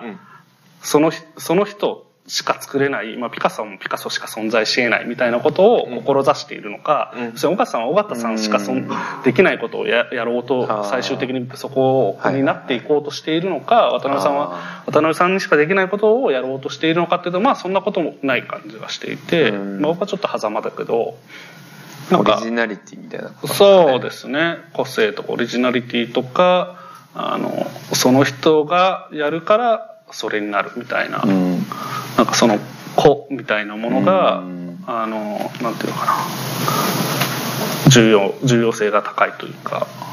ああいやまあでも間くらいかな。なんというかうんそもそもオリジナリティなんかロマン主義的な意味でのオリジナリティっていうのは結構幻想だとは思っているので、うん。うん、なんつうか天才の中に宿るものを、うんうんうん。0から1なんか人工的に父なる神が何かを作り出すように作るっていうのはまあ嘘だと思っていて、うん、あくまで人間はその人との関係性の中でしか意見を育めないので、うん、そのその時代にその状況でその周囲の人と、ね、その勉強と経験を経て生まれたから作れるじゃない。うん、だからまあそんな子じゃないよねと、個人じゃ全然ないよねっていうか、その社会と共有する自分、相対的な中で何かが生まれてくるっていう前提を持ちつつ一方で3年寝太郎してると3年寝太郎にしかならないので、まあなんかちょっと手も動かさなきゃいけない感じがしてくると、その間でどうするかですね。そう,、うん、でそうすると結局そういう偶然の中にいる自分が関わることでしか生まれないものは当然あると思うんですよ。それはしかし不正的なゼロ一じゃなくて、うん、あのあくまで土壌が育む文化的な意味で、うんうん、カルチャーが育む、うん、自分が立ってる近くに育まれる他者との関係性の中の何かっていうのは、うん、やっぱりその自分の体重がちょっと乗った土壌から生まれてきてるのかなとは思う。うんあとはなんかやっぱりオリジオリジンじゃないですか。だからその起起源になってて、そその後にそれに続くまあこの本にも書いてたんですけどその後に続くことで初めてそれがあこれがオリジンだったねってなるから、ね、誰にもそのこう、まあ、発見もされずそのそのままだとそれはなんかこう、まあ、オリジンだということにもならないみたいなこともあって。なんかそういうそういう意識があるかどうかっていうのも、うん、なんかその作る態度に現れるのかなっていう、はいはい、なんかその後に何か自分がオリジンになるべく、なんか作っていくのか、うん、別にそそこはどうあまり興味がないみたいな人なるほど、ね、多い。なるほど、ね、なんかそのオリジンオリジンだと完全になんつうかあの自分がみたいなのを想像するけど、うん、結局は引用のタペストリー出てきてて、うん、その前にやはり別の起源が、うん、さらにその前に別の起源があってだから実際はかなりリレーのような。あのすごく複雑なネットワークの中で編まれていくので、まあ、オリジン不詳、オリジン不在みたいな状況ではあると思うんですよね。まあ、相対的に、ただなんかそのそういうそれこそ歴史の文脈の中で、これこれのオリジンはなんなんとなくここだよねみたいなのはなんか認識さ認識はされるよ、うん、便宜的に他者が見出すというか、うん。まあ、だからあくまでユニークではあるけどオリジナルではないというかだからユニークっていう視点で捉えるようにはしていて、うん、でさっき言ってたこう人との関係性とか文化の自分が立ってる文化の中で、えー、とそれの影響を受けて自分がものを作ってるとか考えを持っているっていうことではあるんだけれども一方でこの親から生まれてこの学校に行ってこの人と喋ってこのパン屋に行ってってやった人は僕しかいないみたいなこともあるから、うん、なんかその構造的な共通点は、まあ、みんなありつつも相対化するとなんか同じだよねみんなみたいなことはありつつもあの実存的なそういう自分が通ってきた道みたいなことは固有だからなんか固有の中で何が生まれていくかっていうのは、まあ、ピカソにもなり得ると思うんですよ。だからオリジンっていう考え方でピカソを語ってもいいんだろうけれども、うん、でもそれだとまあ結局ピカソもオリジンじゃないよねって議論になっていくから、うん、固有性で語っていった方がなんか負には落ちるなと思ってて。そう。でその時にあの今この一つだけ作るとしたらっていう問いがまあとてもくだらない問いであるっていうふうにまあ言われることもあるだろうと思っていてでそれ何のためにものを作るのかみたいな問いがくだらない問いであるっていうふうに捉えることもできるっていうか、うん、自明だからみたいな、うん、だって作るから作るみたいなふうにも考えれるわけじゃないですか。うん、で要するになんか一つだけ作るみたいなことってえ作るってなんか当たり前のことなのに一つだけ作るって変じゃないみたいな ことじゃないですか。まあできないっていうか、本当生まれた瞬間死ぬとかだったらもうできるかもしれないけど。なるほど。なんか、そう。だから生き続けてるし、まあ作るって、僕は物を作るの好きだから物を作ることを一生したいみたいな最初言ってたけど、物を作ることにこの5年間、まあすごい物を作ることについて考えるみたいなことをやってきた結果、うんものを作ることが当たり前だから、なんか作るってことをことさら考えなくても、いいんじゃないかとも思ってきたというか、要するにさっきお子さんに教えるみたいなことも、まあ何らか作ってる側面もあるわけじゃないですか。でも作ろうと思ってやってないじゃないですか。なんか教えようとか、息子と娘とコミュニケーション取ろうとかって思ってて、作ることがあの先に立ってないっていうか、だから作ることが先立たずに何かものが作られるっていうことの方が自然だなと思ったっていうか、だから、なんかそういった時になんか作ることに対して僕はある、なんだろうな、自分の中での特別性みたいなものをすごい持っていて、作るってことをもっと楽しく、もっとやりたいみたいなことをすごい意識的になっていたけれども、そんなことせずとも、ほっといても作ってるから、うんうん。なんかそういう状態でいいんじゃないか。で、その時に、まあ結局ほっといても作るんだったら一個だけ作るとか、もう生きてる限りありえないみたいなので、もうこの話終わりみたいな問いだったなって今思ってるっていう。ああ、うん、なんかね2人はほっといても作る系の人だと思うんですけど僕ほっといたらマジで3年寝太郎なんですよね、へえなのでそうならない結論は。そうなんだ。結構作んなきゃいけないっていう追い込みがいりますねまあでも、この一つだけ作るとしたらもう結構追い込みワードじゃないですか。要するに今このやってる仕事、仮に一つだけ作るとしたら何作るかみたいな気持ちで作ろうみたいな、そういう呪文のようなもので、まあ、呪い、呪文のようなものだったんですよ、僕の中では。ちょっとラジオでもお話ししたかもしれないですけど、だ雑誌作る時ももうこれ、まあむしろこれはもう年に一冊だから、まあ、正直僕がいつも呪文で唱えてるのは1年に1つしか作らないとしたらっていうのを唱えててでそんなたくさんもの作る、まあ、1年複数作ることも、まあ、結構あるけれども基本は1つしか作らないとしたらっていうので、うん、そしたらまあなんかもっと勢力全勢力かけようとかもっとよく考えようとかなんかそういう態度がまあ現れてくるから、なんかそういうことの自分のモチベーションとか自分への戒めみたいな気持ちで使ってる言葉ではあるっていう。うん、なるほど。うん。だからまあ三年寝太郎の気持ちもわかるというか。あ、そうなんだ。そう、わかる。まあ、だって手抜けるじゃないですか、いくらでも。はい、なんていうか、もう上手にできるというか。そうね。そう。追い込まない方法もある。うん。うんうん。追い込まずにやった方が、まあ、サクサクできるし仕事としても次に次にどんどん出てって、うん、まあ、必要9大点をたくさん取るか、うん、ホームランを一歩だけ打つかっていうようなことなんだと思うんだけど、うん、まあなんかそこのね9大点をたくさん取るっていうことのなんか苦しさみたいなものが多分あったんだと思うんですよね。まあ、なんかそう作るっていう時にやっぱりそのそうゼロ一的な、ないものを作るっていうのと、うんね、たくさん作るみたいなやっぱ全然違う話だなと言います、改めて聞きながら。どういうこと？どういうこと？いやだからそのある種こう型を作ってって楽に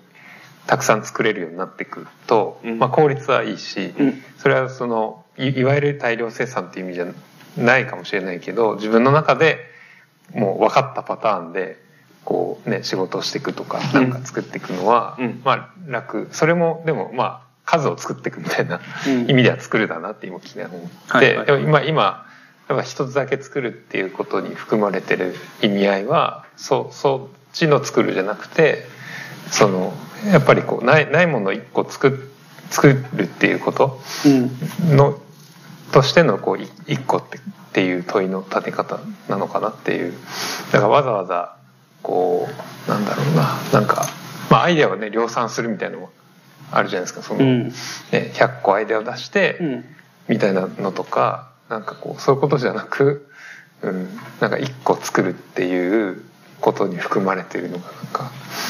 その量量じゃない作るっていうことを強調するために一つっていうふうに言っているのかなって思ったという。いやなんか小野さんの作るものってなんかこの前松本のイベントの後も話しててそのねあのこうタイ料理屋。あそうタイ料理 餃子も出てくるタイ料理屋。そうなんかあの時になんだっけなんかそのチャット GPT の使い方みたいなそのアイデアをいっぱい出してもらう。ね、うんうん、であと10個あと10個とか言って、はいはいはい、いくらでも出てくるよねみたいな。パワハラめいた感じでアイデア出させるでもなんかそれの目的がそこから何か選ぶんじゃなくてあここに出ないものを考えればいいんだっていうふうに使ってるって言っててあそうですね。あなるほどなっていうかなんかうんなんかそそのそのスタンスにつながる。なんか。そうそこは多分ね僕の個の部分が勝ってるところで世にないものを作りたいみたいなのは結構個なんだよね僕の中の、うん、なんか「が」というか自我の「が」みたいなことでそう。なんかそれがちょっと出ちゃうんですけどまあなんか今世にある力学によっては生まれないものを作りたいなみたいなこととか、うん、なんかそういうことを考えてしまう。まあでも岡さんの間も多分そうなんだと思うけど、うん、うん、なんかそういうとこがあるかもですね。なるほど。いやあのねまあ、2人がすごいあの結論感を醸してる中ちょっと申し訳ないですけど、全然いいですよ。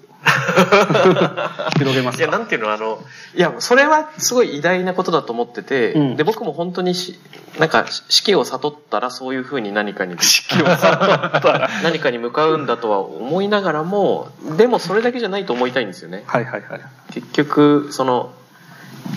デュシャンがレディメイドにたどり着く前に油絵描いてた時代に、ペンキ職人に自分の絵の一部を描かせるっていう技を使ったんですよ、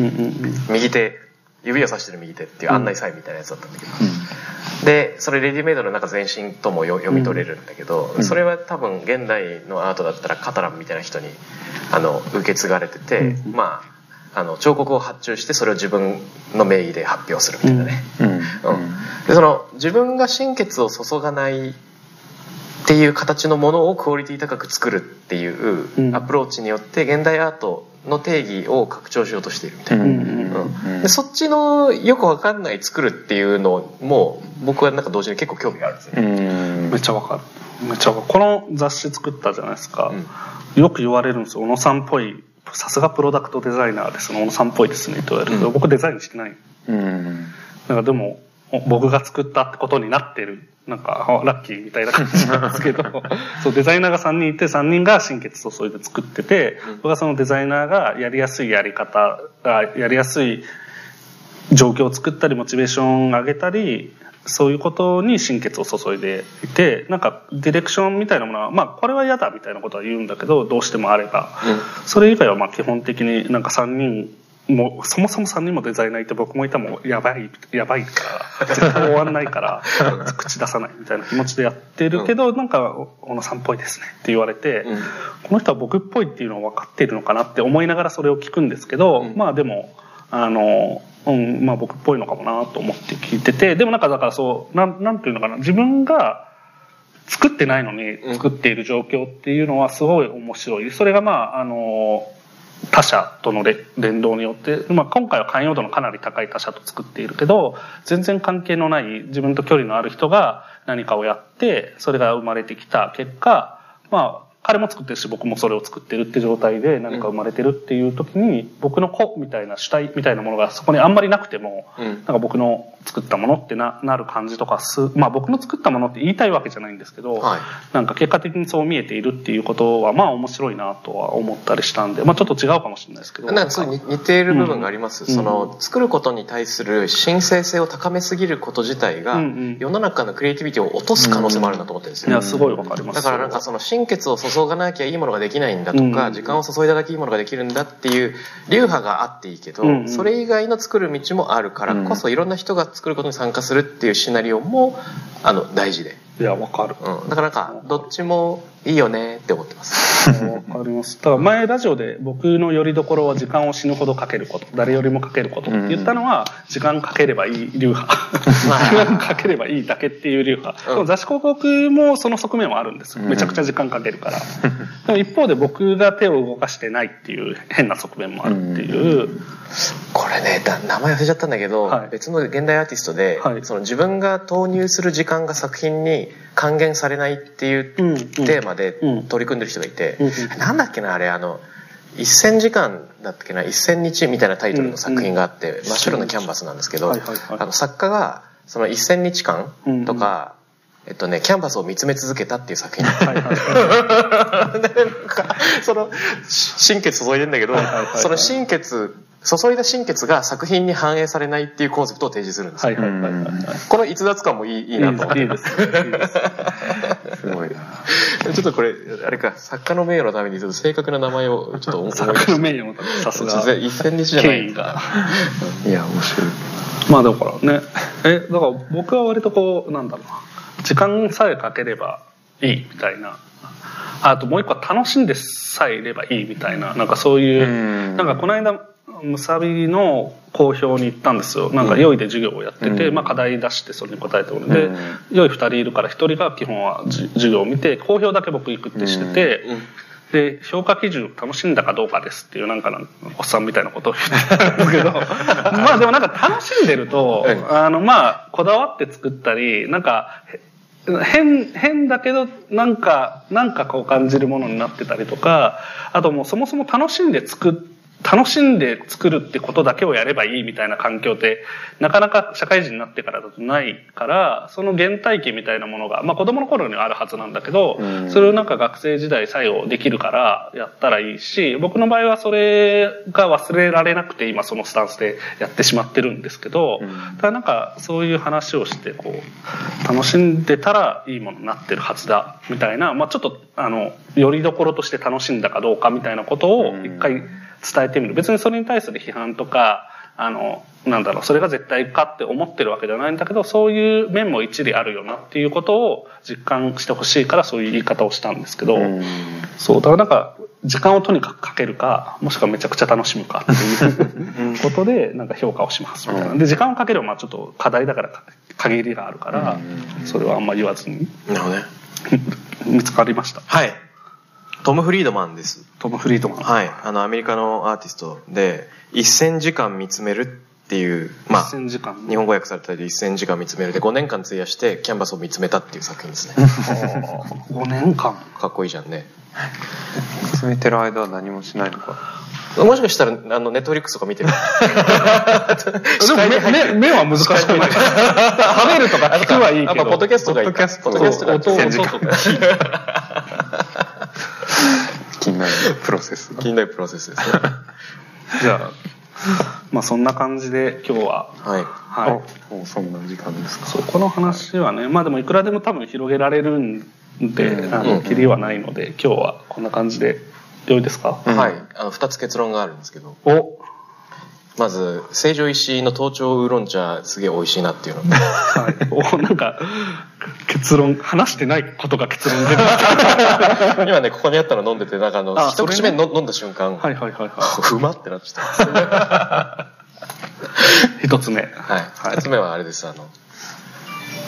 メディアはパスタであるっていう。他人のふんどし